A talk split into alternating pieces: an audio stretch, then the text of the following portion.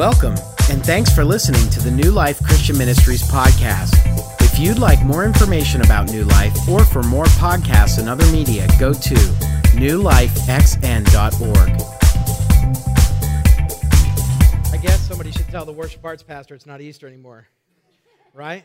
But actually, every week is Easter. Come on, isn't it? How awesome is it that we had 927 people last week? Come on, that's awesome. Actually, 929. Two more people came in after the, the count was done. But nobody takes that as the official count. I don't know why. Nine. But I think that's just awesome that, that we had that last week. So that's just that's great. If you invited somebody, uh, great job because there are people in this region who need to know that there's a God who loves them and that there's a way to be with Him now and forever. In fact, that's what we're talking about in this series. And I want to welcome you back to this series. It's a new series. This is our second week uh, called Changed. And throughout this series, we're asking this question Can people really change? And more specifically, can you really change? And even more specifically, is can I really change? Now, the first three weeks of this series is set up to answer those questions. And we're going to do the best job that we possibly can in opening up God's Word, who we believe gives us the answers to those questions, and we're going to unpack that. And then in the last two weeks of the series, we're going to talk about the now what question. If, if it's true that we can change, now what? Now what do we do? Where do we go from here? And so we're going to unpack that uh, first these three weeks and then the last two weeks. So it's a really exciting series, and I hope if you've got friends who you've been wondering if they could ever change, bring them. Spe- specifically, as Pastor Chris mentioned, next week, because next week is the pivotal message in this series. And it's called Invited to Change. And that's going to be the opportunity when we give people the opportunity to actually do some real change. We're going to do that tonight as well. But next week, specifically, if you have a friend who doesn't know Jesus, it will be one of the most important weeks for you to bring them. And it will be an important week for you not to miss as well. So, the first week, Pastor Chris did an awesome job, which was just last week, which was Easter. And uh, he did an awesome job of explaining how we change first by entering into the family of God. That's where real, true change comes from. And so, if we want to understand changing and how we can change inside of us, we have to think about where it actually starts. And it really starts down in our hearts, right? It starts down in our hearts because we can work on our behaviors. And in fact, the world is set up to help people to really change their behavior. But what Pastor Chris and I and a lot of you know is that if we truly want to change, it goes beyond our behaviors into what are known as our beliefs. Because our beliefs ultimately determine our behaviors. And so, Pastor Chris shared last week how it starts, this true change inside of us starts as we come into the family of God. In John chapter 1, verse 12, we read that God adopts us into his family when we believe in him. God gives us grace through faith. And that's an awesome promise, and that's what Pastor Chris talked about last week. And the reason is this because in our natural state, we are we're born enemies of God. We have a nature that's called sinful. And our sinful nature separates us from God because God is ultimately holy. He's set apart. And we cannot be in an, our natural state in a relationship with Him. So we have to be changed in order to be with Him now and forever. And so, in order to do that, we have to trust Jesus. And God gives us grace because Jesus, remember last week, Jesus came to live the life we couldn't live, and He died the death that we should have died, which we celebrated last uh, Good Friday. And then on Sunday, we celebrated the fact that He rose again, overcoming sin and death forever, and offering us His life. So that when God looks at us, He doesn't see sinful Brad, He sees Jesus, and He can welcome me, He can adopt me into His family. And in that moment, I am instantaneously spiritually changed from an enemy of God to a friend of God. But simultaneously, in that moment, and if you have trusted Jesus as your Lord and Savior, you know this, right? Simultaneously, we are entering into a relationship with God whereby God changes us throughout our life into the likeness of his son Jesus, right? It's not like, boom, instantly we're saved and we're instantly perfect, right? How many of you are perfect? Put your hand up high. Okay, good, because otherwise I was going to say you're a liar, and that's not perfect. okay, nobody's perfect. Even after we meet Jesus, even after we enter into a relationship with Him, we are not perfect. Only Jesus was perfect, but through our life, God works through the Holy Spirit and changes us from the inside out. And today, what we're going to talk about is how God does that, and actually how God does that best. And we're going to talk about how God invites us to worship. God invites us to worship. Now, throughout this series, we kind of set out, I created a new term this week. Uh, and Pastor Chris, I think this is a cool term we should adopt. It's called bibliological. Okay? Bibliological. It's a, it's a big word, but all it means really is this that the way we've structured this series is so that we can understand biblically what it means to be changed. You see, the first week it starts with being into the family, coming into the family of God. This week we're going to see how God begins then, as we are part of His family, to change us from the inside out. Next week we're going to be invited to change, and then the following two weeks we're going to talk about what we do in the world as changed people. And so we kind of came I came up with that term so that we can do this, so we can understand how it works, so that we can kind of grasp a hold of God's word and apply it into our life. And so our change begins with Jesus, and it begins with his resurrection and putting our faith in him. And then as we worship him, God does even more inside of us through our life. So here's the take home point for today. This is where we're going.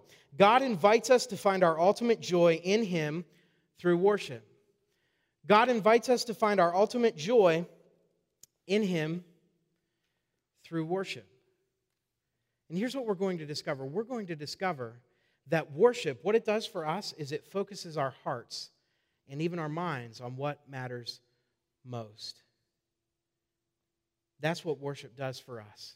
Now, I want to ask you a question. How many of you have ever had a problem in your life? Now, I'm not talking about the kind of problem where you stand up and you are so stinking hungry and the football game's on. Or wait, hockey. What's on right now? Hockey, okay. Hockey. I love baseball. I love to play baseball.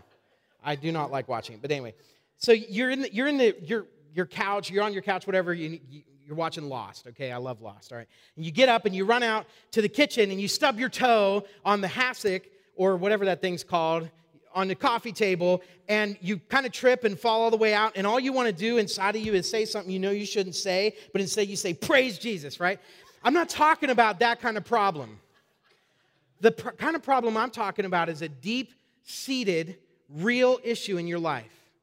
Maybe it's anger.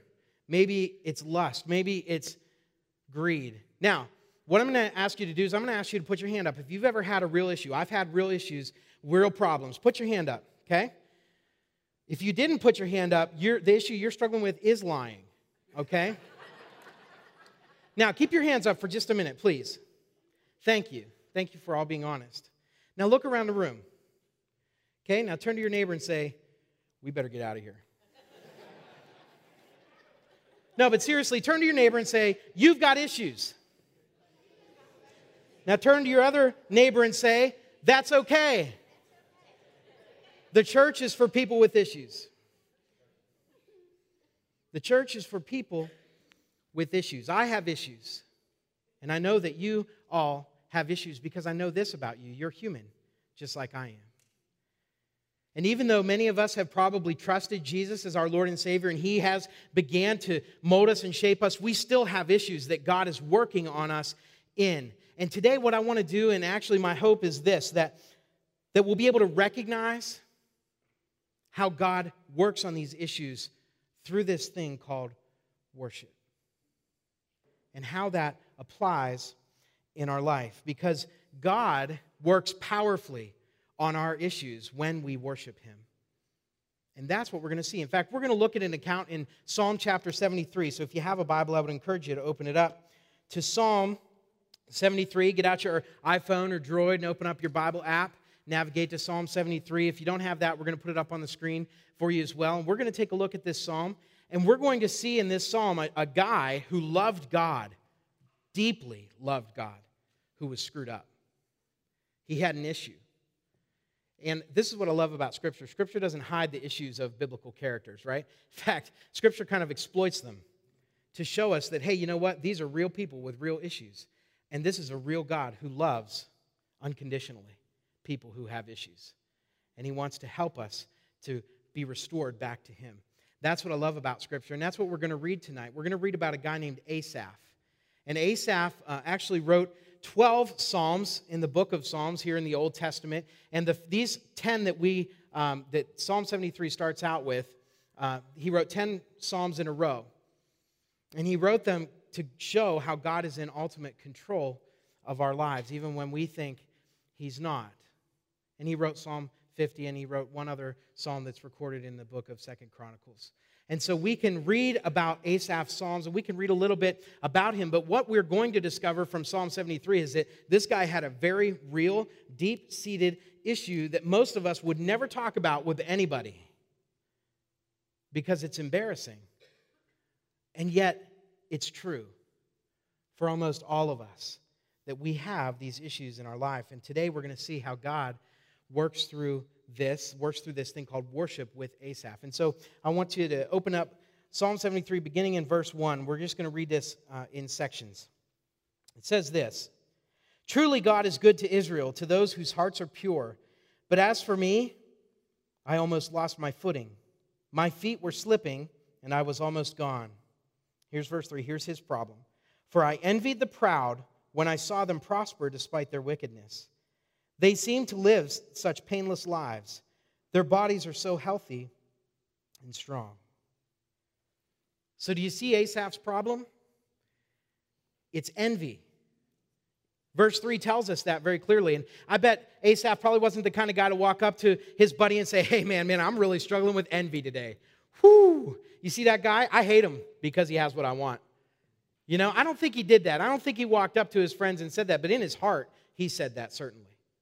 And if you're a believer in here today, and you look at people who are unbelievers, and you, you might ask this question, right? I've looked at them. I see that their lives, man, they seem to have it together, but my life stinks. And I'm a follower of you, Jesus. What's going on? So you see, this was a real issue. Asaph was struggling with this just like we struggle with this. Now, Asaph's issue is envy. I want you to just pretend that there's a blank there and, and put your issue right in there.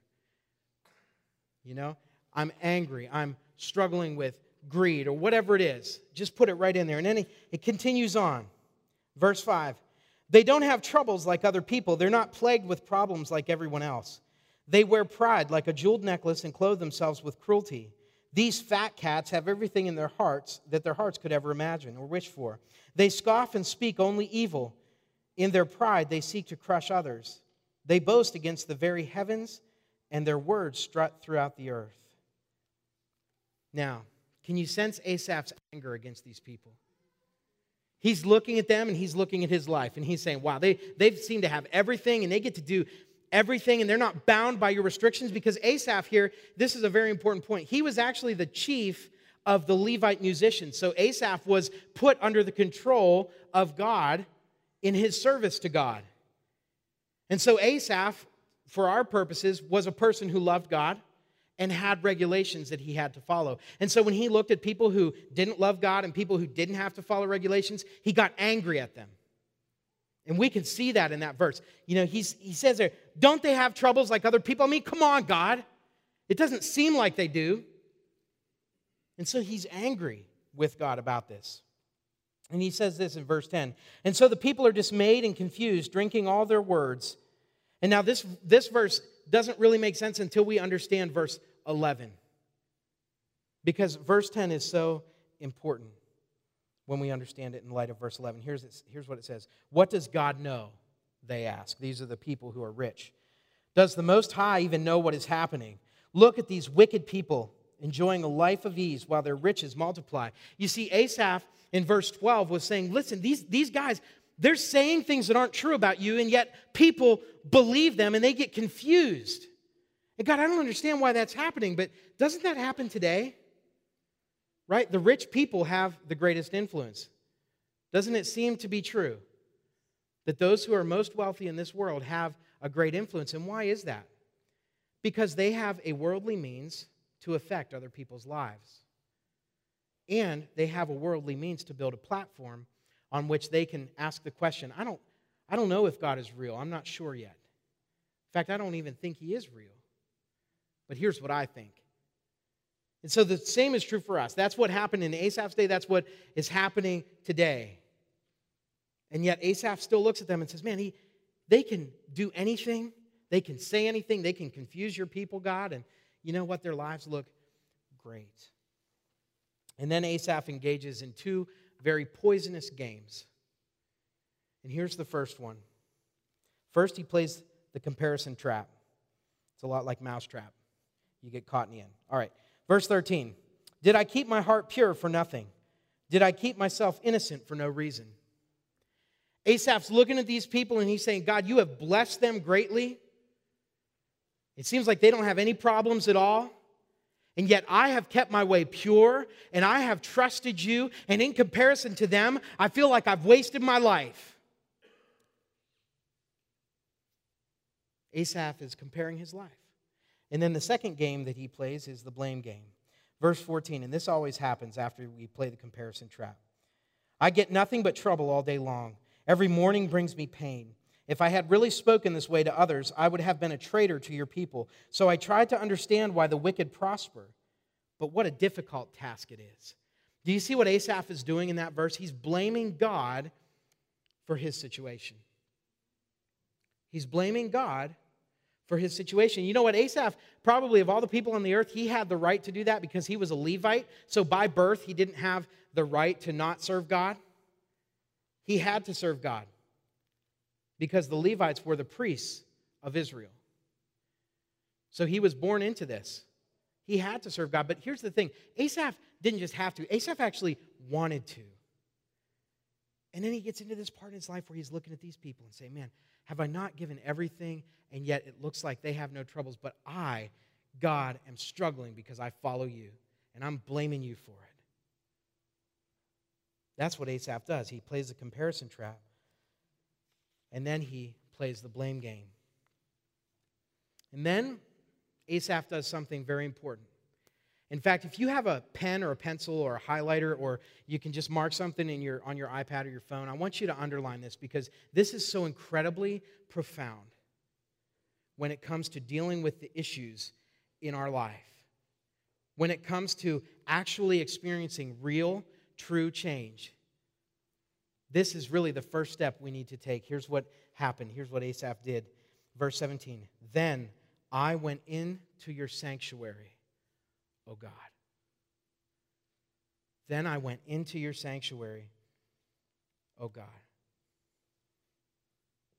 You see, in the Old Testament, the sanctuary was a place where God dwelled.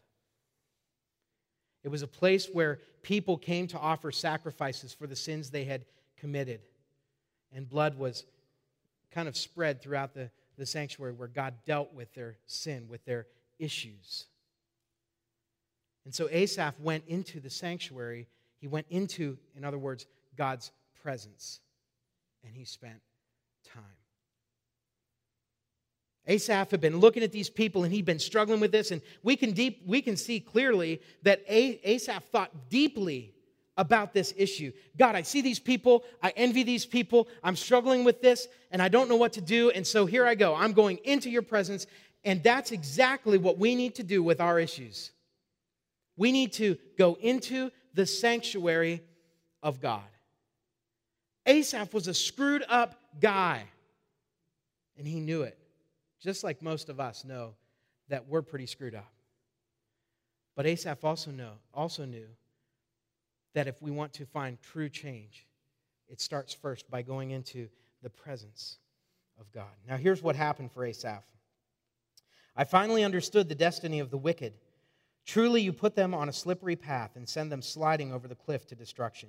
In an instant, they are destroyed, completely swept away by terrors. When you arise, O Lord, you will laugh at their silly ideas as a person laughs at dreams in the morning. You see, we can't truly understand our issues until we get into God's presence. We can't truly understand what's going on deep down inside of us until we consult our Creator. And that's why it's so important that we understand that if we want to have real, true, lasting change in our lives, it starts first by coming into God's family. Because only then can we allow the Creator, because remember, we're enemies of God in our natural state. But when we believe in Jesus, instantaneously we are changed spiritually. But simultaneously, we're invited into a lifelong relationship where God changes us in our hearts and our minds. And so this is part of it constantly coming into his presence and asking him, God, I'm struggling with this issue and I need your help. We have to come in to the presence of God. God led Asaph to realize something about himself. We see that in the next verse, and it's this that Asaph's heart was desperately sick. Here's what it says Then I realized that my heart was bitter and I was all torn up inside. I was so foolish and ignorant. I must have seemed like a senseless animal to you.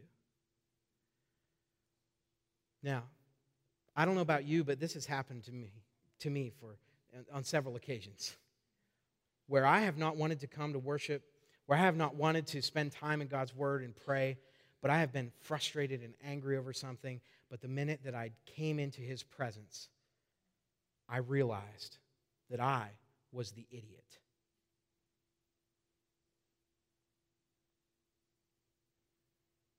You see, we can't understand our issues fully until we come in to the presence of God. Asaph realized his heart was bitter and he was all torn up inside. I wonder how many of us have been there even today. And continuing on, Asaph makes a statement that is such an awesome promise about God's character. Here's what he says Yet I belong to you, and you hold my right hand.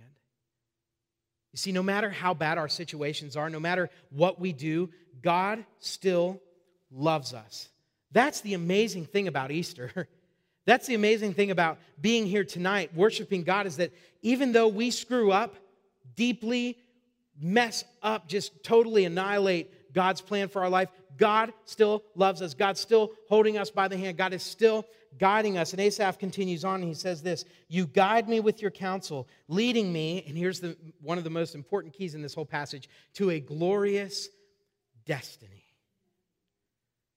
You see, what Asaph was realizing is this that in his own life, when he was left to his own devices, all he could understand was his world. And when he looked at these people who were wealthy and had everything that they, they wanted and everything Asaph wanted and couldn't have, which made him mad, that's the whole issue here. When he realized in his world that that, that, that was happening, just made him angry. But when he got outside of his world and he got into God's world, he could look and see that God was leading him to something better. And that is an amazing truth about coming into the presence of God. In the sanctuary, God began to soften Asaph's heart so that he could speak directly to him. And then it leads Asaph to this. This is the most profound two verses in this whole psalm, possibly to me, in the whole book of Psalms. It, laid, it led Asaph, being in the presence of God, led Asaph to realize that God was leading him to a glorious destiny, but it also led Asaph to worship God for who he truly was. Here's what he said Whom have I in heaven but you? Whom have I in heaven And he continues on I desire you more than anything on the earth. My health and my, my health may fail and my spirit may grow weak, but God remains the strength of my heart. And here it is He is mine forever. How amazing is that?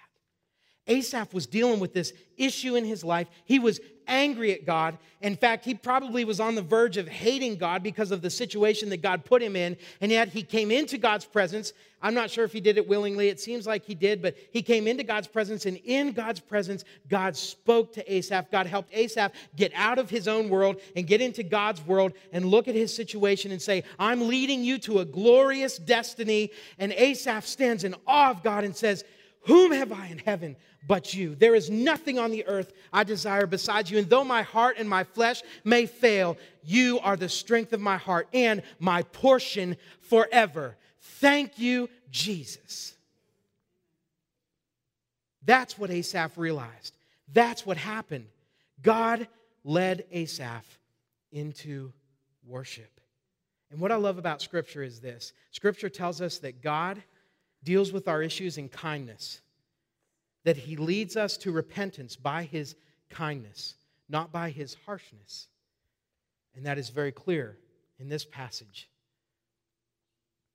God led Asaph to worship because Asaph saw who God really was and what God was really doing. And here's what happened God changed Asaph's heart. God got to the root of a belief that Asaph had that these people who Asaph thought had it all together really had it all together. And I'm sure, as Asaph said, God probably laughed because God could see their hearts as well as he could see Asaph's heart, just as well as he can see mine and yours. So God knew those people don't have it together. In fact, they're going to an eternal destruction. But you, Asaph, are coming to glory with me. And there is nothing better and more important than that. So Asaph worshiped God. And here's what happened in verse 27 and 28. Those who desert him, that being God, will perish, for you des- destroy those who abandon you. But as for me, and this is where God leads us to in worship, how good it is to be near God. I have made the sovereign Lord my shelter, and I will tell everyone about the wonderful things you do. God changed Asaph when Asaph came into God's presence. God led Asaph to worship because Asaph willingly realized, as God revealed himself and revealed the truth to Asaph, that he was better than anything on the earth. That's why Asaph said, You are my portion forever. You are my strength forever. Money will fail, health will fail, but you are all I need now and forever. That's the beauty of being changed by God. And see, we were created for that. We were created to experience that constantly. We were created to find joy in God in this way through worship as we come into his presence. And you see, I know sometimes we come in here and maybe even into um, some different worship experiences and we don't want to be there, but we have to trust God that he will do this that He will do something new in our hearts. And when we trust Him, He will. So here's my question today How many of you want to be changed like that? How many of you want to be changed like that? Maybe a better question is, and you don't need to answer this except in your own heart, how many of you and me need to be changed, need to be changed like that? How many of us need to be changed like that. I know for me, I need to be changed. Even though I know I belong to Jesus, I know that if I died right now, I would go to heaven. I still need to be changed by the Holy Spirit. And you know, it starts as we come into His presence. And then as He speaks to us and shows us what it is in our lives that we need to get rid of. And then here's the point, and here's what Asaph did we actually lay it down at his feet and say, Yeah, you know what, God? And that's what repentance is. Repentance is changing our minds about God and the things of God. So we change our mind. Asaph changed his mind about the people who seem to have it all together. You see, I don't know what the issue is for you, or, but I know what the issues are for me. And I know that there are still some things that God has to change my mind about. And the best way that that happens is through worship. And actually, here's, here's the commitment for today. I will practice a daily quiet time worshiping God this week. I will practice a daily quiet time worshiping God this week. Now, that might seem a little bit weird or ambiguous, or maybe you've never heard of this thing called a quiet time. I just want to share with you briefly what a quiet time is and then what I do in my quiet times for the most part. First, a quiet time is when we come into the presence of God.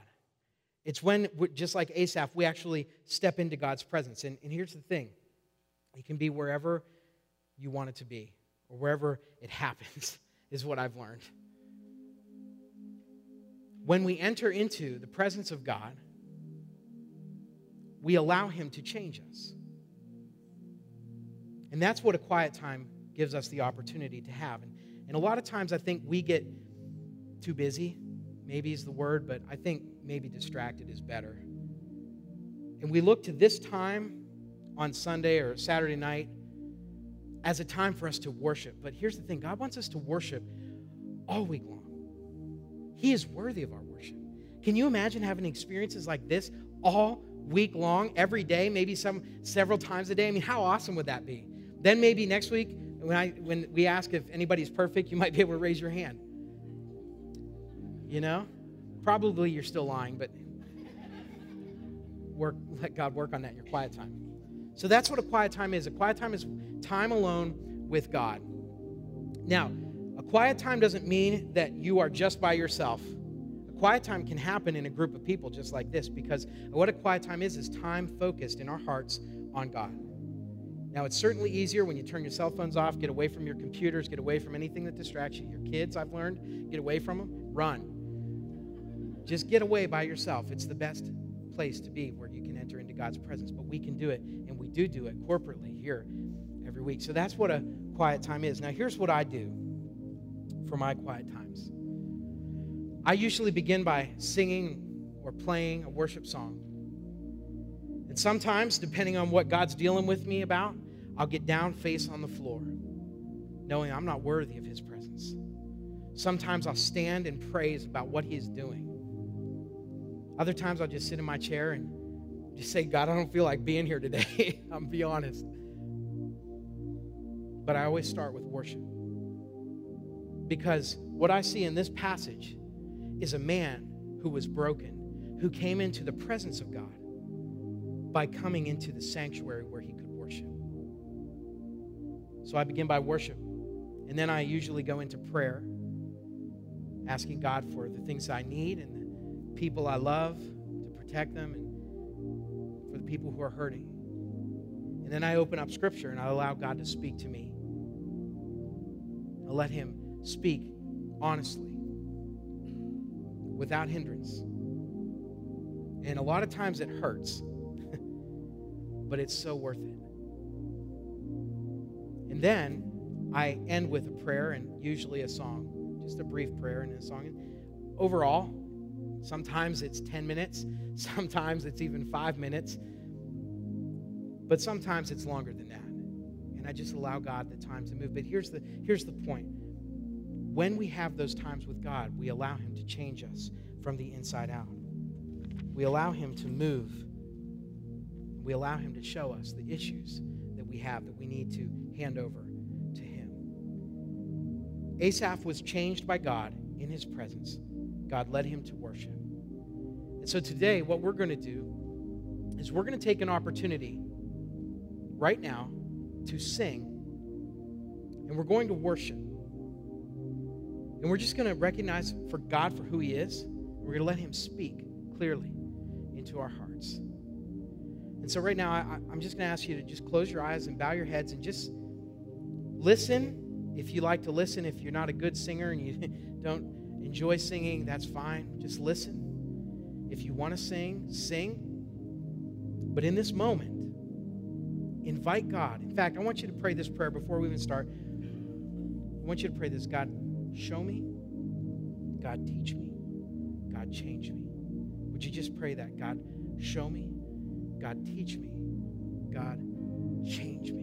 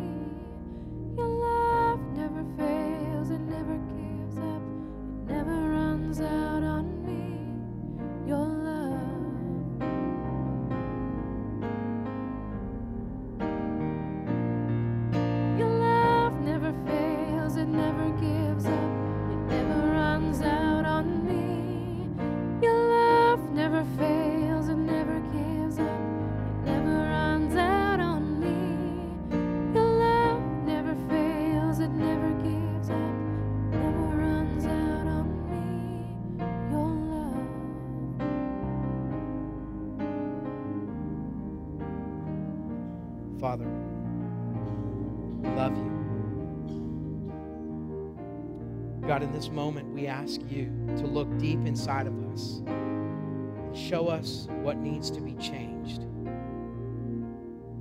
That we might honor you, that we might experience you as Asaph did so deeply. So deeply, in fact, that he looked at his life and said, There is nothing on the earth I desire more than you. Father, would you change our hearts? Would you take out a heart of stone, of rock, and replace it with a heart of flesh? We beg you to do that as we continue and worship you.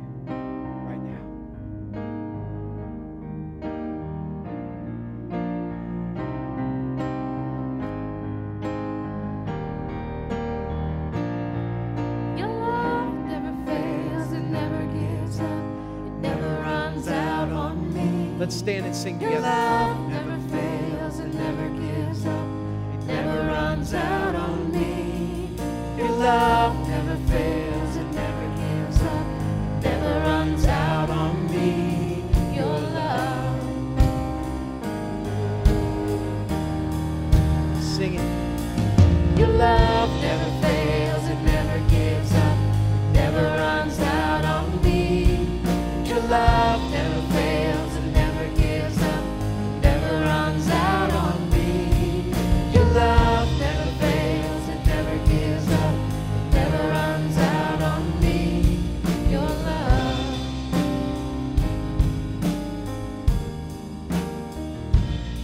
Amazing thing that happens when we worship is that God will meet us and He will change us. He changed Asaph so much that Asaph was filled with joy. Asaph experienced something that he was, here's the thing, created to experience. And it happens in worship. And we just God and say, wow, I don't deserve you, but I'm so thankful for you that you cared enough for me to die on the cross and change me so that I could be with you forever. That is how God works best on our issues is through worship.